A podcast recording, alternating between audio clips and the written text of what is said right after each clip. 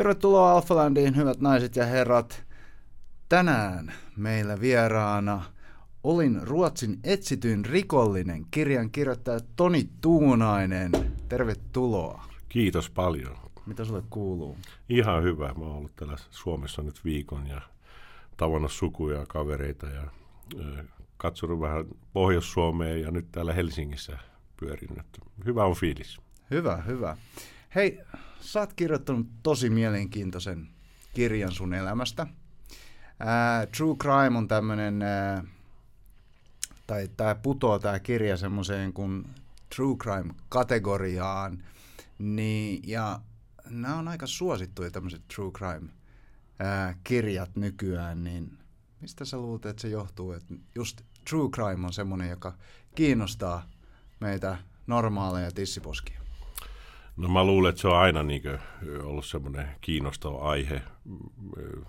Aikoi kauan sitten alkanut jo se kiinnostus 20-luvulla mafioista ja länkkäreistä, mm. semmoisista pankkiryösteistä ja elokuvissa näytetään paljon sellaista. Mutta sitten mä luulen, että se on kuitenkin, kun se tulee todellisuudesta, että jos joku uskaltaa kertoa omat kokemukset ja oman reissun siihen, miten sinne joutuu, minkälaista se on.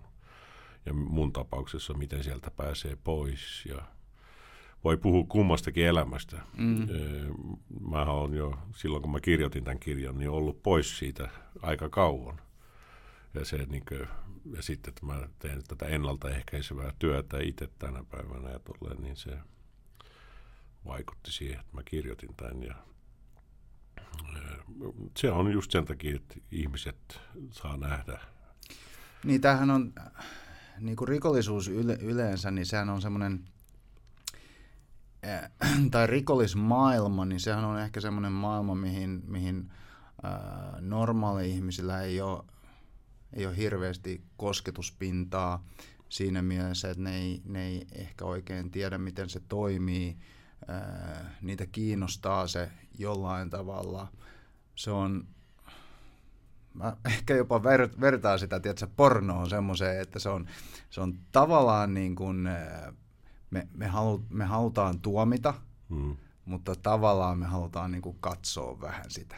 Niin, se on jännää. Se on jännää ja se on jonkinnäköistä erilaista ja, ja, ja tämmöistä. Ja, ja, ja, siis se on hauska kuulla, kun mäkin tapaan tuolla mun, mun duunissa – niin palomiehenä mä tapaan poliiseja pal- paljon. Niin.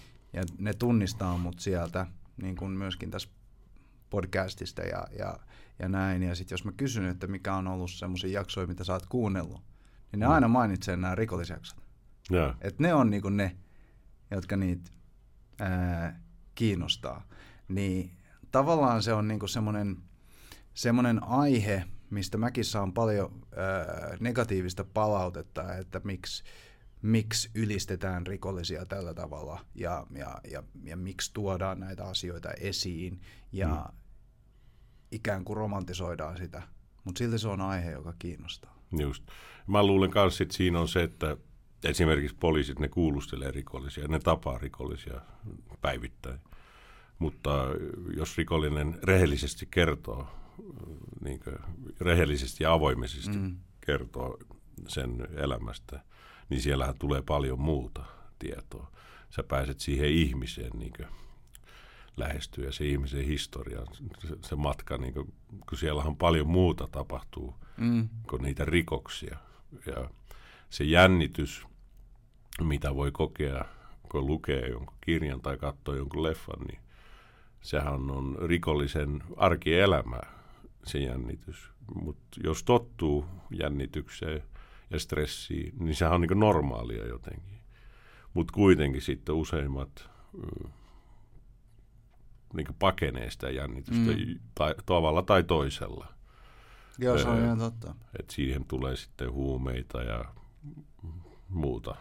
Tietenkin niitä on sellaisia, jotka ei käytä kanssa, mm. mutta suurin osa pakenee jollakin tavalla sitä. Kyllä. Joo, ja se on, äh,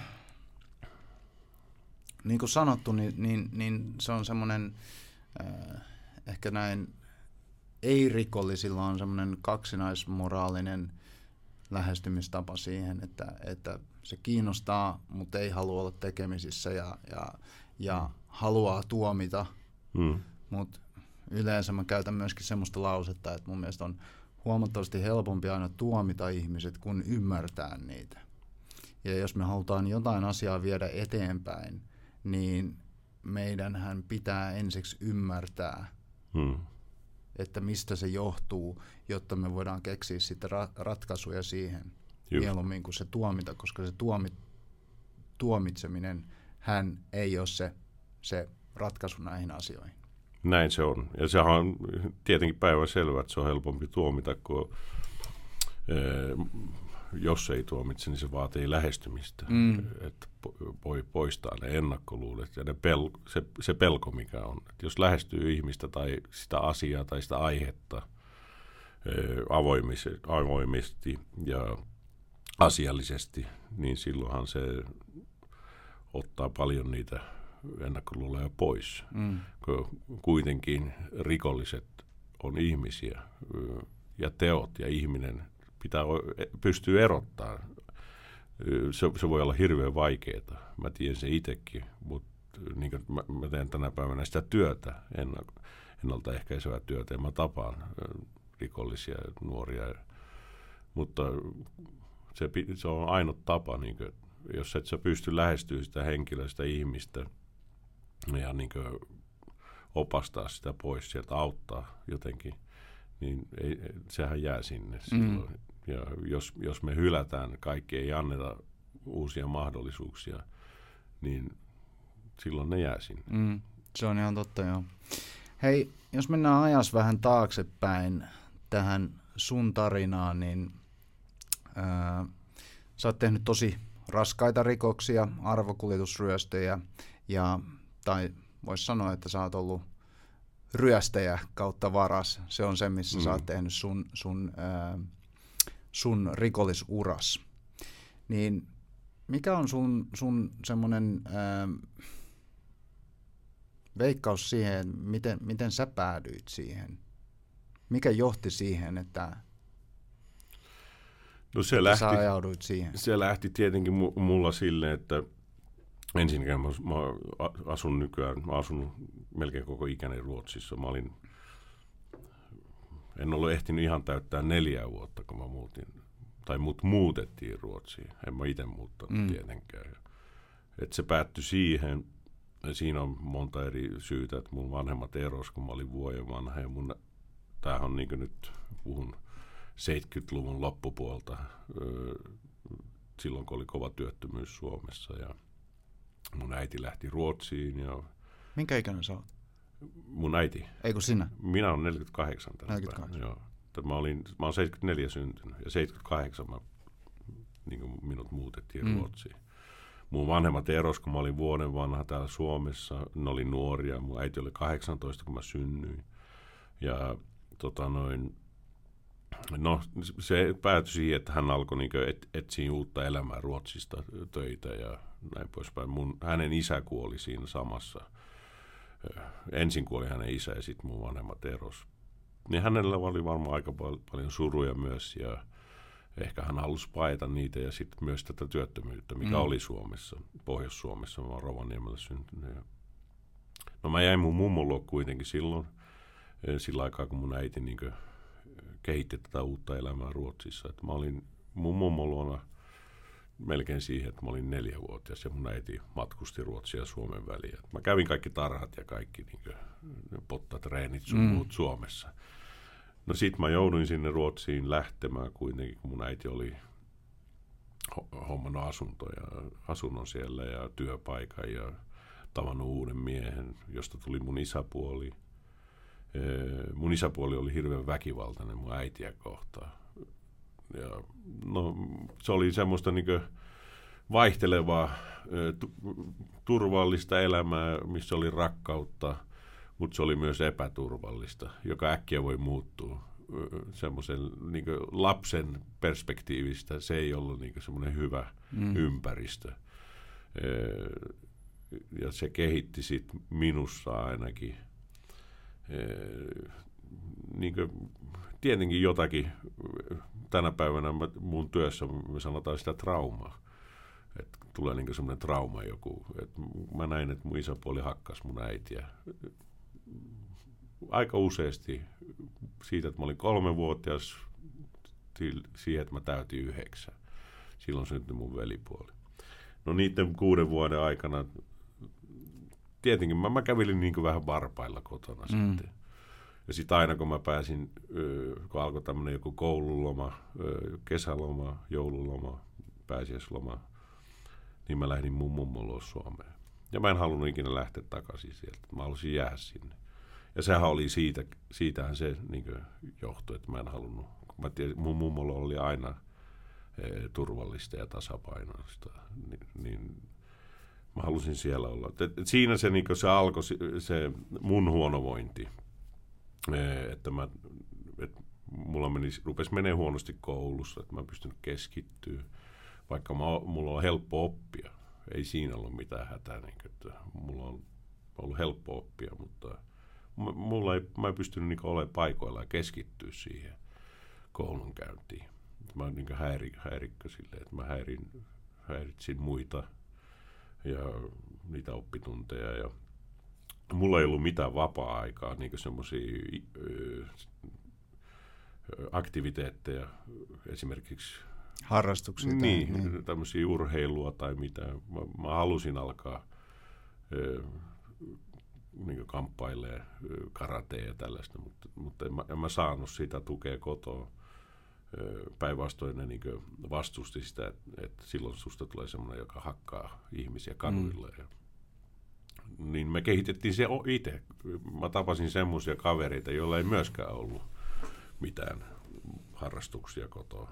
Ja oli ehkä paljon niin yhteisiä tekijöitä niin kotona. Silleen, Levottomuutta kotona. Niin, mm. niin, me löydettiin toisemme, ei me puhuttu niistä asioista, mutta se, kyllä mä luulen, niin, että aina välillä huomas, että jotakin tapahtui toisen kotona ja mm. Me ymmärrettiin toisia. Me ruvettiin tekemään yhdessä, esimerkiksi me rakennettiin dojo, semmoisen, niissä pihoissa oli semmoinen pyörähuoneita, semmoinen erikoinen rakennus, missä on pyörähuoneita ja näitä roskahuoneita. Mm niin me otettiin yksi semmoinen pyörähuone ja me sisustettiin se niin dojoksi. Ja miten me saatiin ne sisustukset sinne? No me varastettiin koulun liikuntasalista niitä pat- ohkasipatjoja ja rakennukselta niin haettiin tyroksia, kun se, niitä ei ole eristetty mm. niitä seiniä. Me saatiin semmoiset valkoiset hienot seinät sinne ja laitettiin kynttilöitä. Siihen aikaan oli paljon näitä kung fu- ja karate-leffoja, Bruce Leeta ja että me saatiin sieltä sitä inspiraatiota. Ja sitten joku ehkä kävi jossakin, oli jossakin kerhossa mukana. Ja sitten se toi, toi sitä op- osaamista. Niin, meille Joo. sitten. Ja, ja sittenhän me tosissaan kokeiltiin sitä kadulla, sitä osaamista. Et se alkoi silleen, niin nämä varkaudet alkoi ensin silleen, että me varastettiin sitä, mitä me tarvittiin. Sitten tuli se kausi, että me alettiin, siihen aikaan oli tämmöinen breakdance. Joo tanssiminen. Se on aika akrobaattista semmoista mm. tanssia. Ja me alettiin sitä harrastaa. Ja siinäkin piti olla niin tietyt vaatteet ja kengät ja varusteet. Niin me, me autettiin toisiamme sille, että kun me mentiin johonkin liikkeeseen, missä ne myi näitä just sitä merkkiä vaatteja, housut ja pajat ja kaikki, mitä piti olla, niin kuin, että oli, oli ne, mitä kuulu siihen harrastumiseen, niin tota, noin, me autettiin toisiamme sille, että yhtenä päivänä me varastettiin sille, toisena päivänä mulle. Niin kauan, että kaikilla oli ne, mitä mm. tarvittiin. Ja sitten se, niin se vaan kehittyy siitä, sitten alkaa, sitten ehkä se jo, jossain vaiheessa sä huomaat, että tällä, tällä tekniikalla mä voin kehittää rahaa myös. Että mä voin käyttää näitä niin sanottuja taitoja, miksi niitä ne voi kutsua, mutta niin, että kuitenkin, että varastamisella voi, sitä voi muuttaa rahaksi. Ja sitten se alkaa siitä kehittyä. Mun kohdalla siitä tuli niin ammatti sitten. Mm. mulla oli murtovaras. Toi, toi on itse asiassa toi, toi on vähän semmoinen samanlainen teema kuin mistä muutama muukin ää, joka on el, elänyt rikollisen elämän, joka on ollut tässä podcastissa, niin, niin, niin mainitsee, on se, että, että kun se, se alkaa vähän pienemmästä, hmm. ja sitten se tavallaan niin kuin normalisoituu hmm. siihen, että, että se, joka on jollekin ulkopuoliselle täysin epänormaali, niin se normalisoituu sulle itselle, niin se normalisoituu pienin askelin. Just. Ja sitten se johtaa tähän, että sä teet sitä ammatiksesi. Hmm. Siihen ryhmään, mihin mä kuuluin, missä mulla oli niin osuus siinä ryhmässä, siinä se oli normaali. Hmm. Ei kukaan tuominnut meitä, eikä kukaan niin aikuinen huomannut. Jos ne huomasi, niin ei ne välittänyt. Oliko teitä suomalaisia vai, vai ulkomaalaisia siinä ryhmässä? Minkälainen ryhmä se oli? Se oli enimmäkseen, niin kuin, se oli seka, seka, sekasta ryhmää, mutta siinä oli muutama, jolla oli suomalaista taustaa, tai että toinen vanhempi oli ainakin mm. suomalainen. Ja sitten oli se, se alue, mihin, mihin, missä mä kasvoin, niin se on monikulttuurinen alue. Se on Butchyrka, pohjois vielä. Niin kuin, siellä on jo siihen aikaan oli hirveästi eri kulttuuria. Tänä päivänä siellä on varmaan yli 200 eri niin kuin, Joo, etnisyyttä. Ka- niin, mm. etnisyyttä. Mm. Joo, ja se on niin kuin, ehkä vaikea ymmärtää se, että, että tosiaankin silloin 70-80-luvulla niin, niin, niin suomalaiset Tukholman lähiöissä, niin me oltiin niitä maahanmuuttajia. Just tai siis suomalaiset oli, mä, mä en ole asunut siellä, mutta, mutta joka tapauksessa niin hmm. oli sitä maahanmuuttoja ja ehkä sitä kautta meidän pitää myöskin ymmärtää sitä, että et, et maahanmuuttajia, maahanmuuttajayhteisöissä hmm. saattaa esiintyä tämmöistä samanlaista lieveilmiötä. Kyllä, kyllä. Niinhän se on, että jos ei niinkö pääse siihen yhteiskuntaan mukaan silleen täydellisesti hy- hyvin, että se ei onnistu tai että se on vaikeaa, niin sehän kehittää tällaista. Mm. Ja niin kuin mä oon huomannut ainakin, että se on usein miehillä enemmän vaikeuksia kuin naisilla niin kuin maahanmuuttajaryhmissä. Mm. Että on miehet jää ulkopuolella ja sitten ne ehkä jotenkin se vaikuttaa sitten niin lapsiinkin, perheeseen, varsinkin sitten poikiin. Mm. Että isät on, ei ole läsnä olevia sit siihen kasvatukseen ja vaikka, vaikka kummakin vanhemmat on vielä niin yhdessä ja perhe on kasassa, mutta ne ei niin sitten ne ei voi hyvin ja ne ei niin mm. ole läsnä olevia. Onko se sun mielestä niin kun, yksi semmoinen toistuva teema, mikä tässä sun kirjassa on, niin, niin, niin sä mainitset ainakin siinä, että sulla oli, sulla oli kova tarve näyttää itsellesi ja maailmalle – Joo, no se, se oli tietenkin... Todistella itseäsi. Jotenkin, että saa sen, niin sen että joku taputtaa olkapäälle, jos mm. se sanoo, että sä oot hyvä. Kai mulla oli jonkinlainen puute siinä ja kauhean tarve siitä.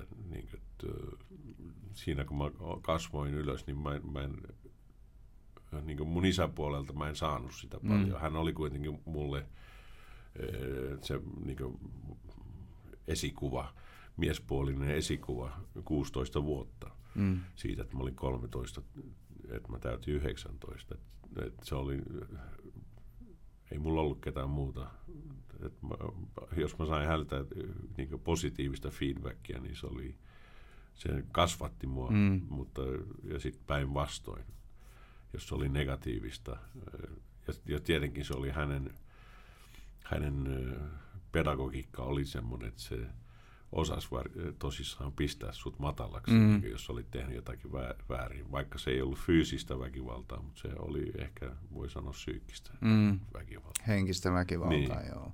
Joo, ja varmasti se, ne vanhempien pedagogiset taidot ei välttämättä 80-luvulla ollut ihan samalla tavalla ta- tasolla kuin mitä ne on tänä päivänä, koska tänä päivänä se tietysti se ää, informaatio kasvatuksesta on saatavilla ihan eri tavalla kuin miten, miten oli silloin. Ja sitten se on paljon niin kuin, semmoista, että siinä on vähän niin kuin perinnettä, meidän vanhempien vanhemmat, Joo, joo. missä olosuhteissa he on ollut. Ja Kyllä. Että siellä on sotaa ja siellä on vaikka mitä. Niin, kuin, että, niin, Joo, ja siis ky, ky, jos ajatellaan historiaa taaksepäin, niin, niin, niin kyllähän ää, se kulttuuri on ollut semmoinen, että miehet tekee töitä, naiset hoitaa lapset ja miehet mm. ikään kuin toimii vaan niinä ää, tavallaan on, on se rankasia Just. sitten, kun se tulee töistä kotiin ja, mm. ja, ja näin, niin jos saa semmoisen esikuvan omalta fajaltaan, niin ja e, ei ole, ei ole sitten koulutusta sen enempää siihen, siihen juttuun eikä, eikä mielenkiintoa, niin totta kai se vie sitten myöskin eteenpäin omiin lapsiin. Kyllä, kyllä se on. Ja se, niin kuin miehen rooli on, siinähän on niin kuin silleen voi sanoa, että siinä on valmis malli, miten, mm. miten mies, miehen pitää olla. En, en minäkään olisi tässä, jos mennään ta- taaksepäin 20 vuotta, mm. en, en varmaan puhuisi tunteista ja tuommoisista asioista mm. ollenkaan. Että se olisi, mä oon tehnyt semmoisen reissun niin siinä, että mulla ei ole mitään siinä hävittävää ja ei se muuta mua mihinkään. Niin kuin, että mä oon niin voimakas itsessä. Mm. Siihen liittyy varmasti ikä myöskin. Kyllä, tietenkin se että sitä ei niin sille enää välitä samalla lailla, mm. mitä muut tykkää. Ja... Just se ainakin mä ajattelen itseeni, vaikkakaan en ole, en ole rikollista elämää elänyt, niin, niin mä tiedostan sen, että, että mulla on aina itselle ollut tosi tärkeä näyttää muille, hmm. että mä pystyn. Mulla on tavallaan tämmöinen, niin kun, mulla on vähän, joku psykologi sanoi mulle joskus, että mulla on, mulla on tämmöinen suojelijasyndrooma. Just. Että kun mulla on vanhemmat kuollut, kun mä olin yhdeksänvuotias, niin mä muistan se itse vielä, kun mä seisoin kymmenenvuotiaana vai yhdeksänvuotiaana, mikä se nyt olikaan, niin mä seisoin nyrkkeilysäkin edessä ja hakkasin sitä ja niin kuin päätin, että musta tulee kova jätkä. Just. Niin mulla tuli semmoinen niin suojelijasyndrooma, että mulla on ollut kova tarve niin kuin näyttää itselleni ja, ja, ja muille asioita. Just. Että mä oon kykeneväinen ja, ja haen tämmöistä, haen tämmöistä vähän niin kuin supersankarin suojelijaroolia. Hmm. Niin ää, en mä tiedä, kuulostaako tämä ollenkaan sulle tutulta se, että et, et jos se, se tavallaan se roolimalli puuttuu sieltä, niin, niin, niin sä tavallaan rupeat muovaamaan sitä omaa identiteettiä siihen, että susta on johonkin. Niin, sehän on. Ja... Tai todistelu itsellesi. Just. Sehän on silleen, meillä on niin varsinkin nuorempana ja lapsena, meillä on eri roolit eri niin kuin, ympäristössä tai eri paikassa. Kotona sä voit olla se ja koulussa sä voit olla joku toinen. Mm.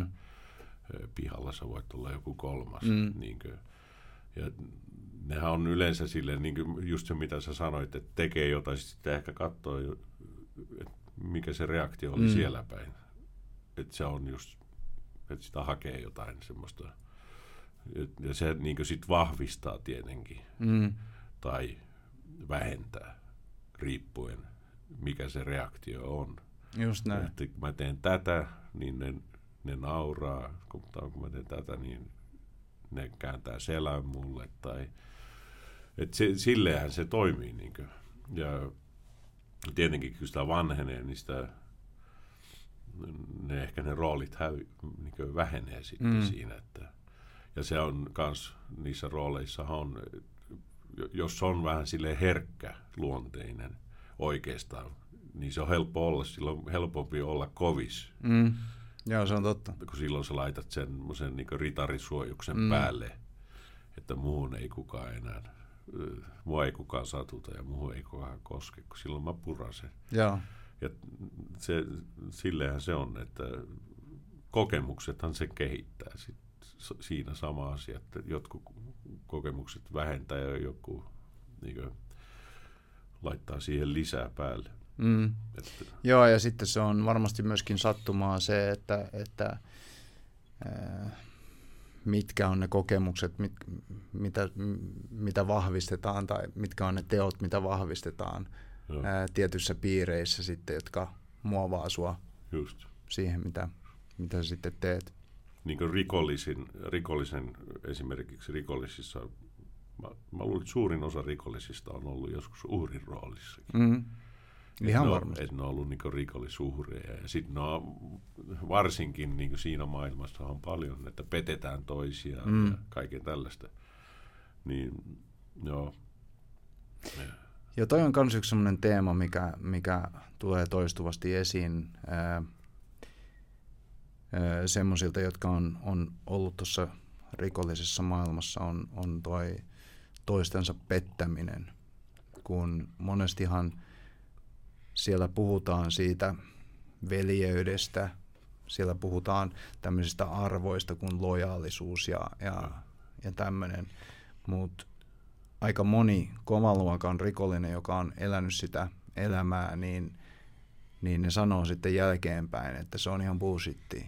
Hmm. Että ihan samalla tavalla siellä petetään ja, ja se lojaalisuus katoaa kuin missään muuallakin. Oot sä? Mä oon samaa mieltä. Se lojallisuus riittää tiettyyn kohteeseen. Mä, mä, mä oon, mulla on oma sana siihen, niin kuin tähän velje, veljens, veljeyteen, Veljeyteen. ja kaveruuteen. Mä käytän sitä riippuvaisuus. Mm, Me ollaan riippuvaisia toisistamme silloin, kun me ollaan rikollisia.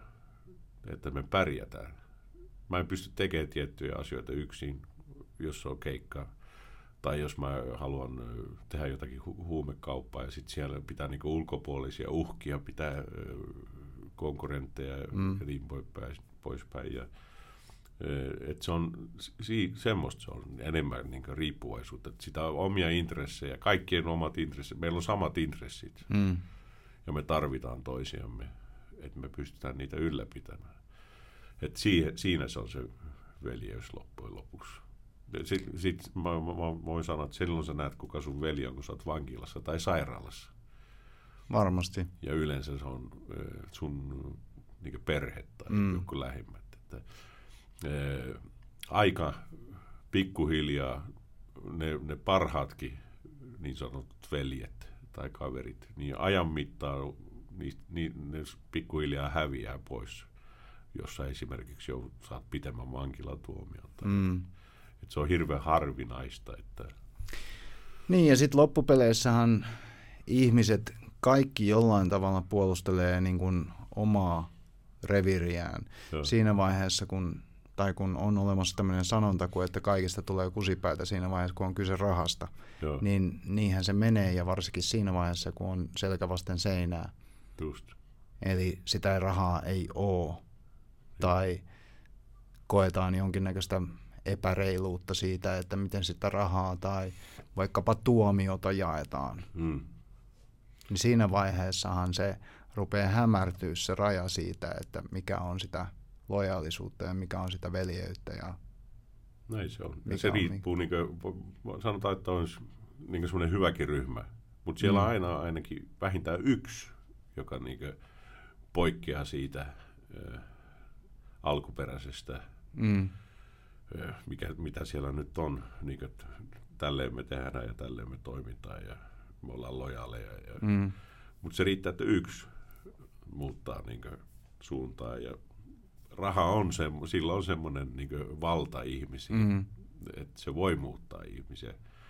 Sitä se, se ei voi, niin kuin, jos ei sulla ole ollut sitä ennen, niin sä et voi tietää, miten sä reagoit, kun se on pöydällä. mm, Niin tota noin, se, se kehittää paljon pahaa. Ja sitten on semmoisia, jotka haluaa niin enemmän valtaa. Et siinä, sekin on semmoinen kehitys. Ihminen voi muuttua matkan varrella.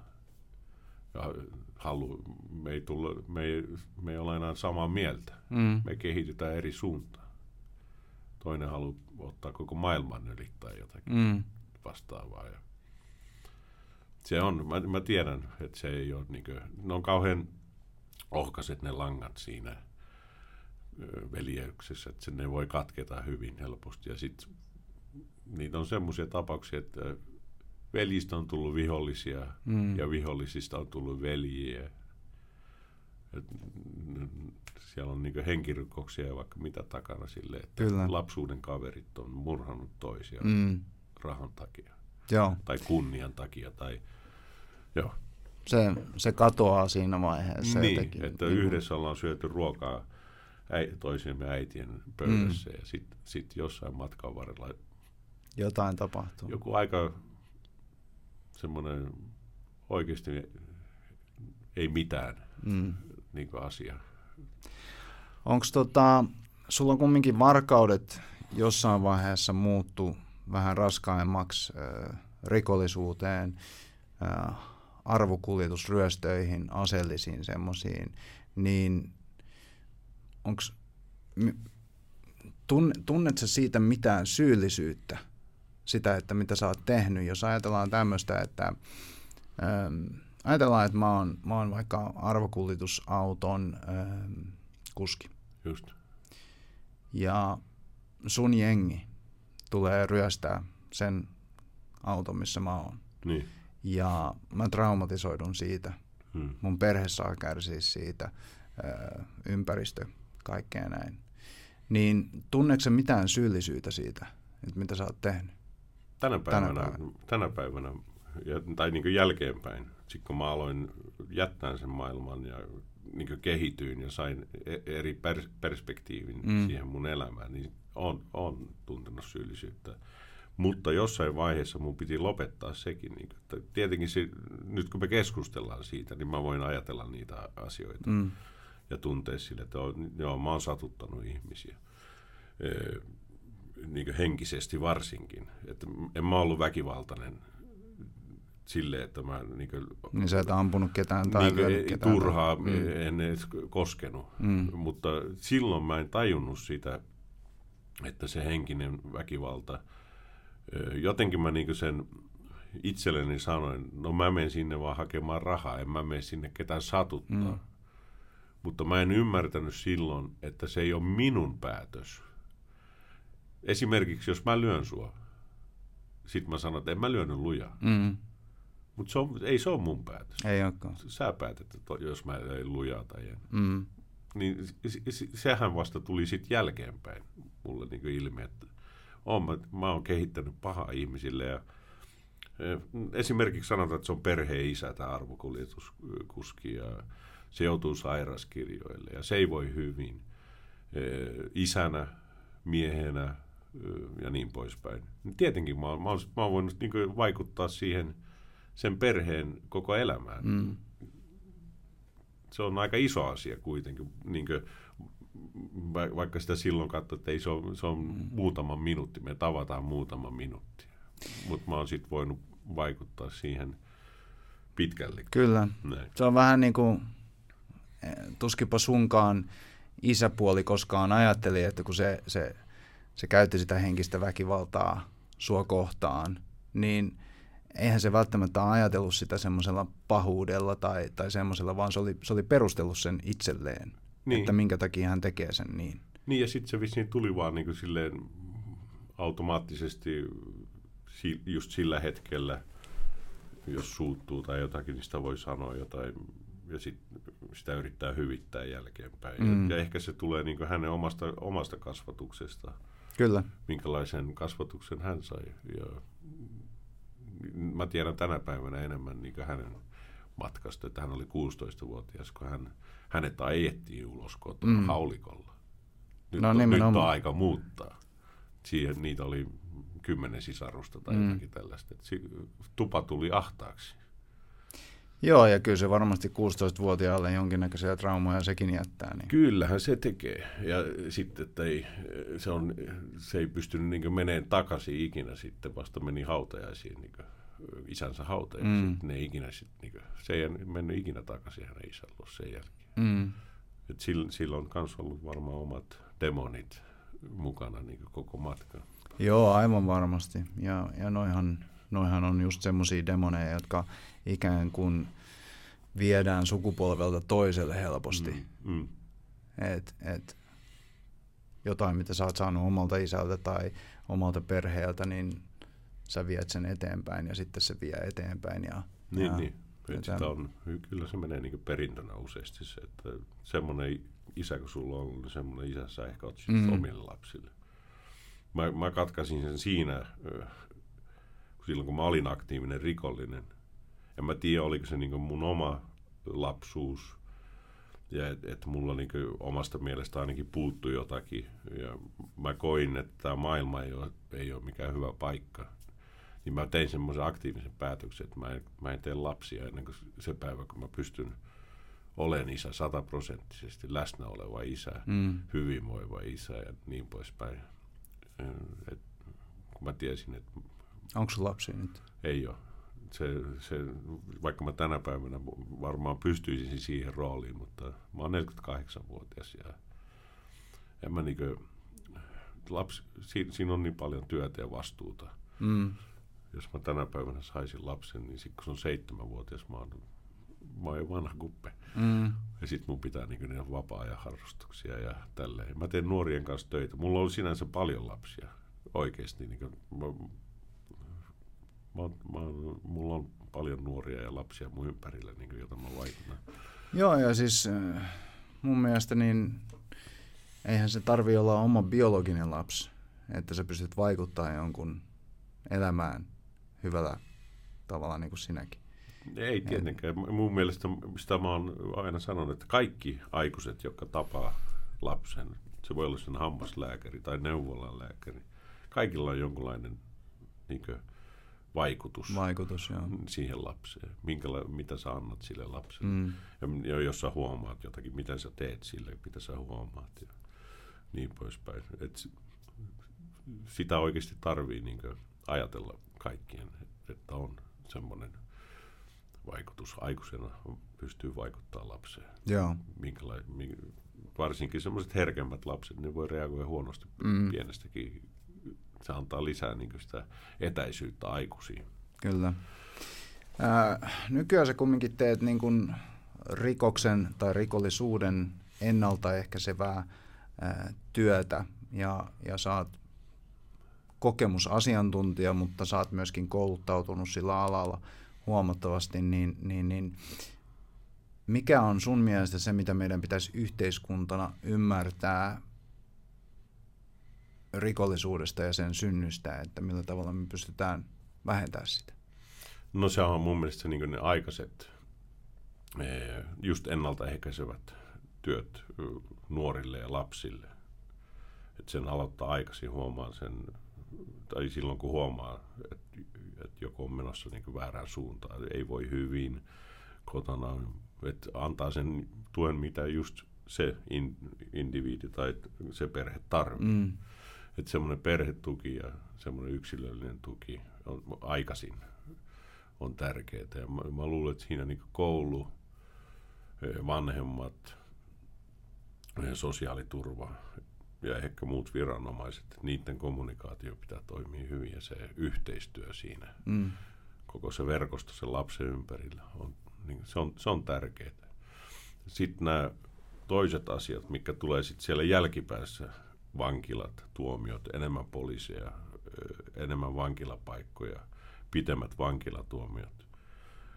Ne on, ne on semmoiset ratkaisut, mikä tulee myöhään. Silloin on kaikki jo ehtinyt tapahtua. Mm. Ja mun mielestä se on niin väärä menetelmä laittaa joku maalivahti jonnekin kauas, e, jota kohti ammutaan sitten. Mm. Ja, ja siinä on tosissaan niin tapahtunut, kaikki on kerinyt tapahtua. Ne rikosuhrit on kehittynyt siinä matkan varrella ja joo, se, on, se on liian myöhäistä. Ja, ja ekonomisestikin se on paljon parempi aloittaa aikaisin. Et Joo, sä puhuit jossain, äh, tai tuossa kirjassa loppupuheessa sä puhuit niistä, niistä tota, äh, taloudellisista hyödyistä rikoksen ennaltaehkäisystä, että miten paljon siinä pystytään säästämään sitä, sitä rahaa.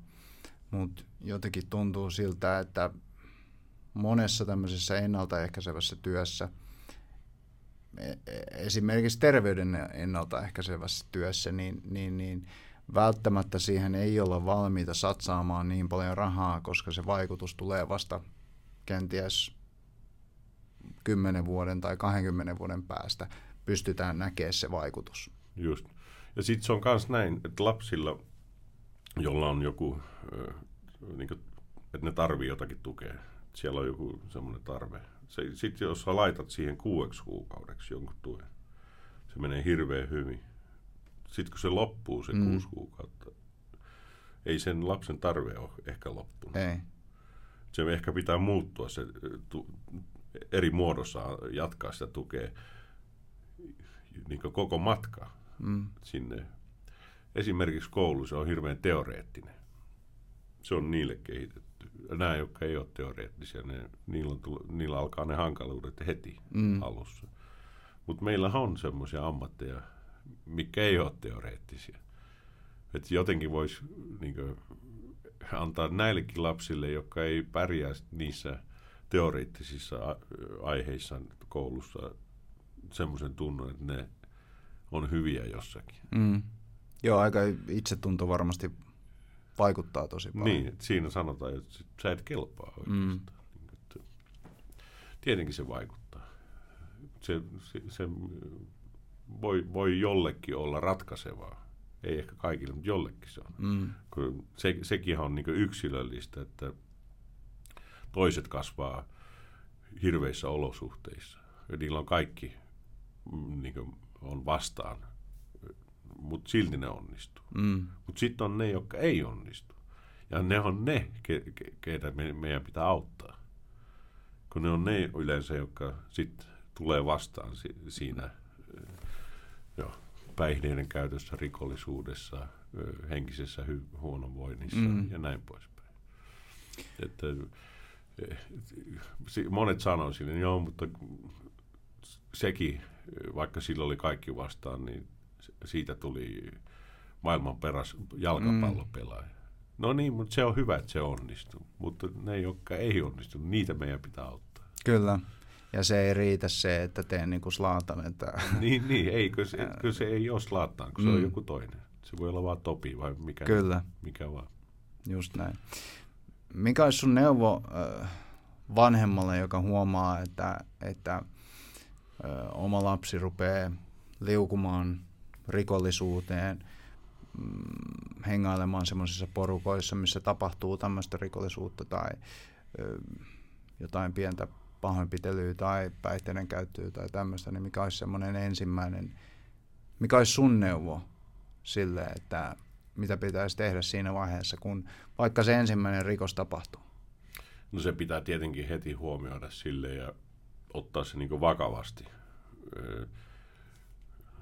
rakastaa, kaikki vanhemmat niin rakastaa yleensä lapsiaan ja uskoo niihin, ja, mutta se pitää olla hirveän varovainen ja olla, niin kuin, ottaa, reagoida siihen vakavasti. Ja eihän sitä voi tietenkään pistää niin ketään lukkojen taakse ja alkaa vahtimaan. Sen pitää se luottamus olla siinä, mutta välillä se on ehkä vaatii, että pitää siirtyä vaihtaa niin kaveripiiriä mm.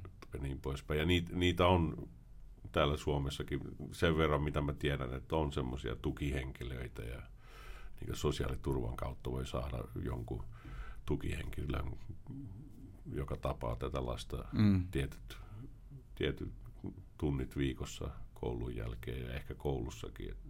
Tämmöiset vapaa, eri vapaa-ajan aktiviteetit, harrastukset, no siinä se on niin että se ympäristö, kenen kanssa seurustelet, sehän vaikuttaa suohon hir- hirveän paljon. Mm. Ja jos, jos tämä lapsi seurustelee koulun jälkeen väärissä piireissä, niin kuin suurin osan aikaa, ja sitten se tulee kotiin ja syö ja lähtee taas ulos, ja sitten se tulee kotiin illalla ja menee nukkuu, ja sitten se on koulussa. Mm.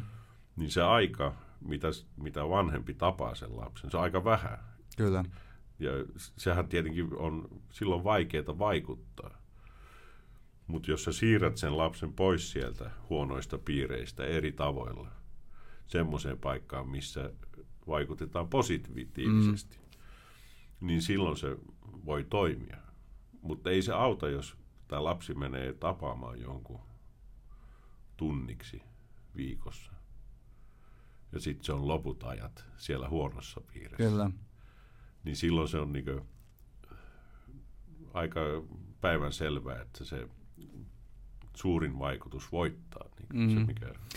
Joo, ja sitten se on myös varmaan niin kuin sitä, että kun, kun vanhemmilla tänä päivänä on, on aika kiire ja on tosi paljon asioita, jotka täyttää meidän ikään kuin, ää, tai vie meidän huomion. Niin. On kännykkää ja on, on TVtä ja on tablettia ja on yhtä sun toista, mitä me tehdään koko ajan ja se, se, se aika sen lapsen kanssa on aika, aika vähäistä. Joo. Tiedän se itsekin, että se on, se on äh, välillä vaikea, tai sanotaanko näin, että se ei ole vaikea, mutta se aika lapsen kanssa ei järjesty itsestään. Ei. Et sun pitää järjestää se aika sen, sen lapsen kanssa niin, että sulla on aikaa hengata ja, ja, ja tehdä asioita sen kanssa, koska itsestään se ei tule. Hmm. Koska tämä ympäristö kyllä pitää huolen siitä, että sulla ei ole aikaa, jos et sä sitä itse järjestä. Näinhän se on kaikkien kanssa, kaiken Mm. mm. niin kuin, omienkin harrastuksien kanssa. Tai, Kyllä. Että sitä voi sanoa, ei mulla ole aikaa tehdä Mm. sitä, ei mulla, mutta sitä valitsee sen, Mm. että mä laitan sen ajan johonkin muuhun. Kyllä. Ja se, ja se on niin tärkeää se aika vanhempien ja lapsien välillä. Just se aika on se ainoa. Monethan hyvittää sen sitten, että antaa jotakin. Ja siinä on myös toinen perspektiivi, se aika itseen. Jos mä oon vanhempi, miten mä pidän huolta itsestäni, mm. Mm. että mä voin hyvin. Jos mä en voi hyvin itse, niin silloin se on ehkä vaikeaa olla hyvä vanhempi. Kyllä. Että jaksaa. Ja, ja sehän on tässä, tässä niin kuin, modernissa maailmassa monesti vaikeaa. Mo- Niin kuin Ruotsissa ainakin, mä en, mä en ole niin, kuin, niin perehtynyt Suomeen näistä asioista, mutta siellä henkinen huonovointi lisääntyy hirveästi Mm. nuorilla ja lapsilla. Mistä sä luulet, että se johtuu? Se on, kyllä siinä varmaan on monta eri, eri tota noin, syytä, mutta mä luulen, että sosiaaliset mediat on yksi niistä. Ja sitten sitä niin liikutaan vähemmän ehkä ja olla sille ja sitten nämä kaikki, mulla on vähän huono suomalaisana. Sano vaan ruotsiksi. Krav. Niin, äh, tavallaan yhteiskunnan odotukset ja paineet. Niin, ja- odotukset, pa- paineet on erilaisia just sen takia, kun nämä sosiaali, sosiaaliset mediat, ne on kehittänyt jonkun semmoisen mallikuvan, varsinkin nuoret, että pitää olla tälle ja pitää omistaa nämä ja niin poispäin. Et Niin paljon semmoisia ulkopuolisia vaikutuksia, että sitä ei niin men, unohdetaan itsensä. Mm. Jaha, jos mä teen näin, näin, niin silloin mä voin hyvin. Kun tämä sosiaalinen media tai tämä malli sanoo, että se pitää tehdä niin, mutta se ehkä ei toimi sulle. Joo, ei toi on, toi on kyllä totta, että noinhan se menee, että, että siinä meiltä odotetaan tosi paljon asioita ja, ja, ja Ja ehkä se on siinä kanssa se aika, että vanhemmilla ei ole aikaa Mm. lapsiin- ja nuoriin, ja se vaikuttaa. Opettajilla ei ole aikaa lapsiin ja nuoriin. mm, Kellä ei ole enää aikaa. Joo, niin, joo. Niin, se, se menee. Ei, kyllä mä sen tiedostan itsekin, että, että niin kun, äh, kun se on tosi helppo aina antaa sille, sille lapselle, vaikka se laittaa, että se katsoo TVtä tai antaa, mm. sille, antaa sen olla puhelimella tai, tai tehdä jotain, joka ei varasta mun aikaa. Niin pipata sille vähän rahaa, että se voi Niin. käydä syömässä jossakin. Niin. Tai, mutta ei lähde itse mukaan syömään. Nimen, nimenomaan, niin se on, se on, se on, se on vai, vaikea asia.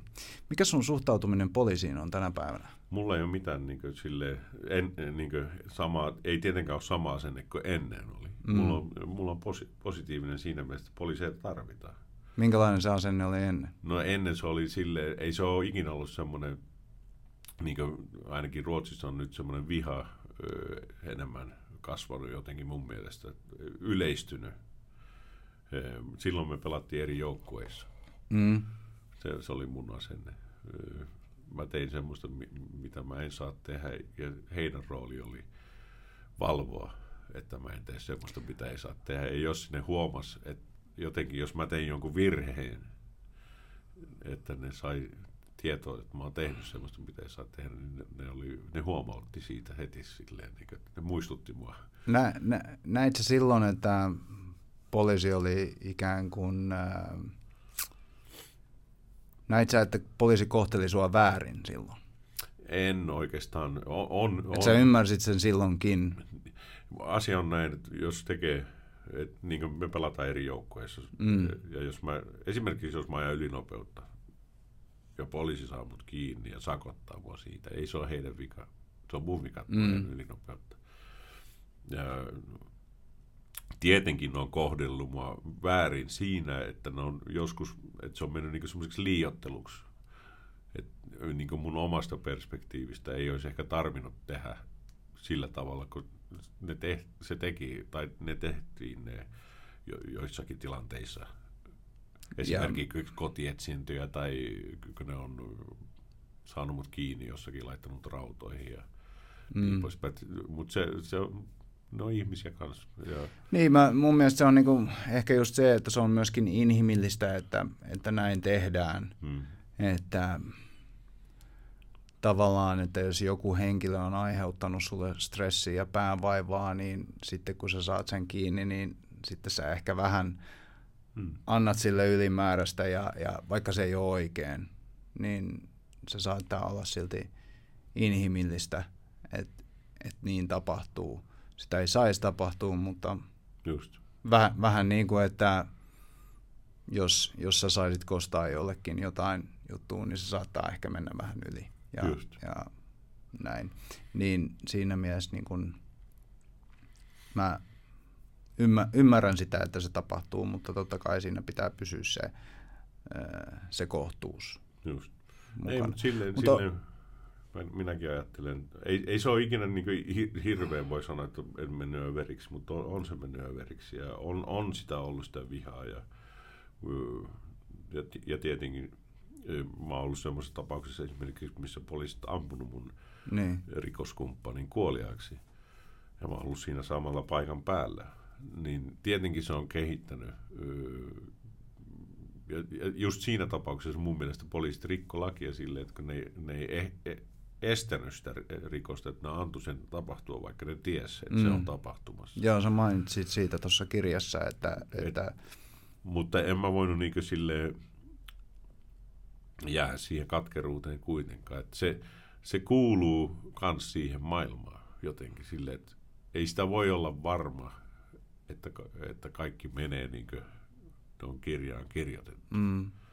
Että siellä voi olla sellaisia faktoreita, jotta, Vaikuttajia, jotka... Niin, että, mm. että ne poikkeaa siitä ne suunnitelmat mm. ja niistä tulee seurauksia. Ja se kuuluu siihen maailmaan jotenkin. Ne seuraukset siinä elämässä on, silloin kun ne on negatiivisia seurauksia, niin ne, ne on tosi negatiivisia. Joo, joo niin, niin, niin, siinä varmasti, niin siinä varmasti käy. Ää, kun kun sä sanot, että, että sun suhtautuminen poliisiin niin on, on muuttunut tänä päivänä, niin ja kun, kun puhutaan tuosta, että jotkut tietyt, ää, tietyt tilanteet on mennyt vähän yli, niin ootko sitä mieltä, että ää, että tota peliä pystyy pelaamaan? Pitääkö poliisien pelata kovaa peliä kovia vastaan? Jos ajatellaan mitäköhän mä nyt muotoilisin tämän, että, että, että kun, kun sä tunnet rikollismaailman ja se, että miten siellä toimitaan, niin onko se ainoa keino se kova peli? No, Tavallaan kovaa kovaa vastaan. No mä, mä luulen, että se ei niin sille samalla lailla kuin mä sanoin, että, että ei, niin on, noita ongelmia, niitä voi, ei voi rangaista pois. Mm. Ne ongelmat, mitä meillä on yhteiskunnassa, niin esimerkiksi Ruotsissa – että se, on, se on paljon isompaa, Mut, mutta tietenkin se, ne tilanteet, poliisit on niin ammattilaisia ja ne tilanteet ja ne eri ympäristöt, se, se, ne rikollisetkin on erilaisia. Jotkut on väkivaltarikoksia ja jotkut on ö, eri alueilla, eri verkostot, eri mm. jengit. Ja, kyllä mä niin luotan, että poliisit osaa tehdä sen päätöksen itse, niin kuin, että, että minkälaista se pitää olla se esimerkiksi, jos tehdään Voimankäyttö. Joku, tai, niin, joo. niin, kyllä mä luulen.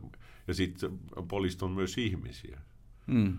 tietenkin, että jos sä oot semmoisessa ympäristössä töissä, missä se viha on niin yksi ja puolin kumpakin suuntaan ja sehän voi kehittyä niin henkilökohtaiseksi tiettyjä rikollisia ja tiettyjä poli- rikollisilta poliiseja vastaan ja poliisilta rikollisia vastaan. Ja, et, et, et, mutta kyllä mä kuitenkin luotan ja on, oma, oma kokemus on, niin että suurin osa kaikissa piireissä on huonoja ja hyviä, mutta niin suurin osa on hyviä. Ne on kaikki ihmisiä. Ja, ja tänä päivänä mä yritin pari vuotta sitten yhden poliisin kanssa, tai se oli entinen poliisi, se on yksityisellä turva mm. niin tänä päivänä, mutta hän on ollut poliisi ja hän on ollut yksi niistä poliiseista, joka on seurannut mua esimerkiksi silloin, kun mä olin aktiivinen. Mm. Niin meidän piti luennoida yhdessä niin kahdesta eri perspektiivistä. Mm. Hänen poliisiperspektiivistä ja mun entisen rikollisen per- perspektiivistä. Mutta siinä oli sitten, että siihen tuli vastusta niin hänen puolelta mm. enemmän tietenkin. Että se sai... Et voidaanko tämmöistä tehdä? Niin, mm. me, et, melkein niin kuin, että uhka, että jos, jos sä jatkat tätä, niin sä jäät työttömäksi. Mm. Mutta mun, mun mielestä se olisi, ja hänenkin mielestä ja monen muunkin mielestä se olisi ollut hyvä just ottaa pois sitä, niitä ennakkoluuloja. Ennakkoluuloja ja, ja, ja, ja ehkä sitä vastakkainasettelua siinä. Niin, että jos me oltaisiin seist, seistu samalla stageilla ja luennoitu ja sitä otettu sitä vihaa pois ja se olisi ollut ehkä terveellistä mm. yhteiskunnassa mm. ja nuorillekin. Mutta me ehkä palataan asiaan nyt syksyllä. No toivotaan, toivotaan että palaatte asiaan ja saadaan asioita eteenpäin. Jengirikollisuus on semmoinen, joka puhuttaa paljon myöskin Suomessa viime aikoina, niin, niin, niin on jengirikollisuus noussut tapetille. Ja Ruotsi, Ruotsihan on tässäkin asiassa vähän edellä meitä suomalaisia. En voi sanoa, että onko luojan kiitos vai, vai, vai miten päin, mutta, mutta kumminkin niin Ruotsissa on huomattavasti väkivaltaisempaa jengirikollisuutta kuin, kuin mitä Suomessa on tähän päivään nähty, niin millä tavalla sun mielestä niin, niin, niin tämmöistä, niin millä, millä tavalla meidän pitää, miten meidän pitää suhtautua siihen? Se, se pitää ottaa hirveän vakavasti Suomessa ja Suomi on niin vähän ehkä jäljessä, että jos voidaan käyttää sanaa kehityksessä mm. tässä asiassa. Mutta se on ajan kysymys, niin kuin, että se vaikuttaa Suomeen ja niin kuin, influoi Suomeen rikollisia täällä.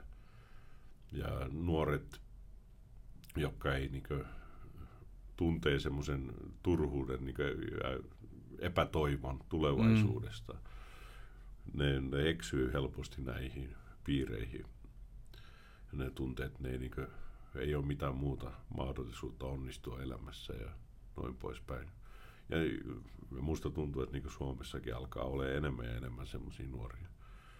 Ja se tulee kehittää ongelmia. Mm. Ja ni, niihin se on niin kuin, voi sanoa, että samat ratkaisut, mistä me puhuttiin vähän aikaa sitten, että se pitää aikaisin alkaa toimimaan ja kehittää jotakin muita vaihtoehtoja. Ja aikuisten pitää olla aktiivisempia ja läsnä olevia näissä alueissa, mm. missä, missä aletaan näkemään tämmöisiä tendenssejä. Niin mm. Onko se niin, että monesti tämmöisissä perheissä, mistä nämä nuoret tulee, niin, niin että sieltä puuttuu sitten tämmöinen miesroolimalli? Kyllä se on aika monessa niin sellainen punainen lanka, joten mm. voi sanoa, että se ei, ole, niin kuin, se ei toimi. Se voi olla se, että ei ole aikaa. Mm. Tai se voi olla se, että, että on erottu.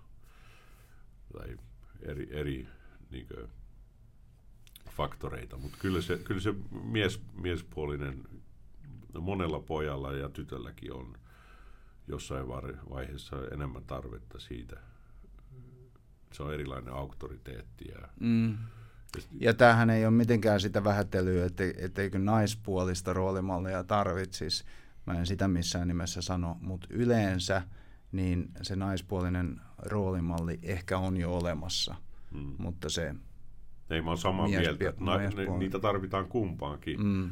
Ja naisilla on, naiset pärjää hirveän hyvin niin yksinkin monesti, mm. mutta sitten on niitä tapauksia, missä se ei riitä.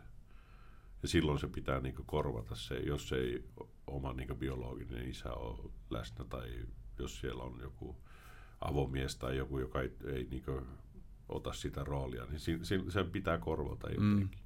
Ja sehän voi olla joku valmentaja tai joku niin toinen, niin. toinen aikuinen, joka huomaa ja laittaa sen ajan. Et, et se on hir, hirveä pieni, niin pienet asiat voi ratkaista paljon mm. loppujen lopuksi. Että on, onko se poika, ajeleeko se kesällä raktorilla jonkun vanhemman maajustin kanssa tuolla, mm. tai onko se tuossa lähiön Ostarilla. Niin, niin ostarilla. Mm. Niiden toisten nuorten kanssa, joilla ei ole ketään vanhempia. Niin siinä, siinä voi tulla iso ero niin mm. tulevaisuudessa.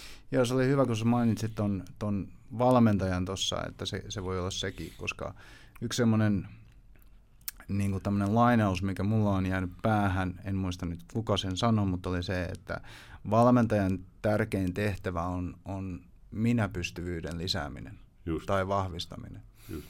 Ja näin mäkin sen näen, että, että jos me pystytään valmentajana tai isänä tai oikeastaan minä vaan roolimallina, niin istuttaa siihen nuoreen semmoista minäpystyvyyden tunnetta, niin että sen itsetunto kehittyy siitä, Just. että siellä tulee semmoinen fiilis, että se pystyy moneen asiaan tai että se on hyvä edes jossakin, hmm. niin sillä tavalla me pystytään vaikuttaa. Kyllä. Ja sitten muutenkin tuommoiset kerho, kerhoympäristöt, ne on niin kehittäviä, niin kuin siinä on sosiaaliset taidot kehittyy, niitä on niitä leirejä ja kilpailuja ja harjoituksia. Ja sitten, että siellä on yleensä niin kuin, aikuisia myös muita vanhempia. Sieltä ehkä löytyy ne hyvät kaverit mm. ja niin poispäin. Se, se, on, se on kauhean tärkeä se vapaa-aika myös koulun jälkeen. Kyllä, kyllä. Et siihenkin ollaan niin aktiivisesti laitetaan sitä ruutia. Esimerkiksi mun omalta puolelta, mä monesti ajatellut sitä just, että mä halusin aloittaa sitä karatea, mm. kun mä en saanut. Mulla oli se kiinnostus, että mä halusin sitä. Ja sitten me kehitettiin ne itse ne hommat, ne dojot. Että ehkä se olisi voinut myös olla niin semmoinen ratkaiseva asia. Että mulla olisi ollut se valmentaja. Just nämä, ainakin semmoinen käsitys mulla on, ja oli silloinkin, että nämä valmentajat, siellä oli niin semmoinen kuri ja karate, siinä on muutakin kuin sitä, että hakataan mm. säkkiä mm. ja potkitaan ja lyödään. Ja, että siinä on niin kuin, paljon muuta takana niin kuin, henkistä kehitystä. Ja, Kyllä.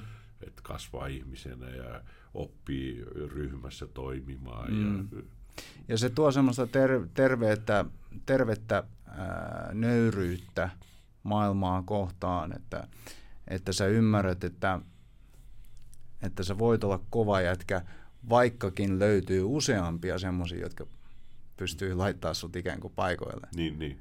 Et paljon kovempikin löytyy, Just. mutta sä voit olla silti kova jätkä. Ja tämä on ehkä semmoinen semmoinen äh, semmoinen niin kuin tietoisuus, joka on tosi tärkeää miehille, että, mm. että sun ei aina tarvii postata muille, että miten kova sä oot, vaan sä ymmärrät sen, että okei, että mä oon tämmöinen, mitä mä oon, ja, ja ei, sitä ei aina tarvitse tuoda esiin. Eikö? Niin, kyllä. Ja, ja monesti ne valmentajatkin on silleen nöyriä, mm. joilla on hyvä omatunto. Itsetunto. Ja, ja, ja niin, itsetunto. Mm. Anteeksi, omatunto, se on eri asia. Mm. Et sitten, et niiden kanssa voi puhua ehkä myös asioista, ne ottaa pois sen kuvitelman, niin se macho-roolikuvitelman, että, että miehet ei voi puhua tai se pitää vaan niin mennä eteenpäin, mm. kerätä niitä asioita, kantaa niitä mukana. Mutta, Kyllä. Että se, sekin on silleen, että kyllä poikienkin pitää saada niin kuin, jatkaa sitä, mitä pienenä tekee, jos jotakin sattuu. Sä itket ja kerrot siitä mm. asiasta samaa aikaa, mutta sitten jossakin vaiheessa se muuttuu. Että se ei ole, sitä ei enää oikein hyväksytä. Sitä, mene sinne huoneeseen, älä nyt siinä. Kyllä. Tai että sä saa itkeä, sä on mies. Ja, mm. tai, niin kuin, se, se otetaan pois se luonnollinen asia, mikä meissäkin loppujen lopuksi on. Kyllä. Et elämän aikana kertyy niin paljon, että ne vaikuttaa jotenkin sun elämänlaatuun, jos et sä osaa käsitellä niitä. Näin, näin se menee. Hei, meillä on tunti tässä täynnä, sun pitää kohta lähteä laivaan. Sulla lähtee laiva takas Ruotsiin. Kerro ihmisille, että mistä sut löytää, jos haluaa jollain tavalla No, mä asun Tukholman eteläpuolella Södertälje, jos, jos, jos fyysisesti haluaa tulla käymään, mutta mä oon tuolla medioissa, somessa, sosiaalisissa medioissa, Facebookissa, Instagramissa, LinkedInissä sieltä. Sitten mulla on semmoinen kotisivu tonituunainen.com. Niin sieltä sitten. Hmm. Ja käykää, käykää ennen kaikkea lukemassa Tonin kirja. Olin etsityn Ruotsin etsityn rikollinen löytyy audioversiona, löytyy ihan kirjana ja varmaan löytyy e-kirjanakin ja mitä kaikkea niitä nyt Kyllä. löytyy. Mielenkiintoinen tarina. Kiitos. Hei, kiitos kun tulit, Toni. Oli oikein mukava tavata ja, ja mä, mun mielestä teet tärkeää työtä tossa ja, ja, ja mä uskon, että se tuo sun merkitystä sun elämään, niin, niin kiitoksia siitä. Kiitos. Tämä oli hyvä keskustelu. Oli tosi mukava olla. Täällä. Otetaan uusiksi, kun se tuut ensi kerralla näin. Hyvä. Morris. Moi.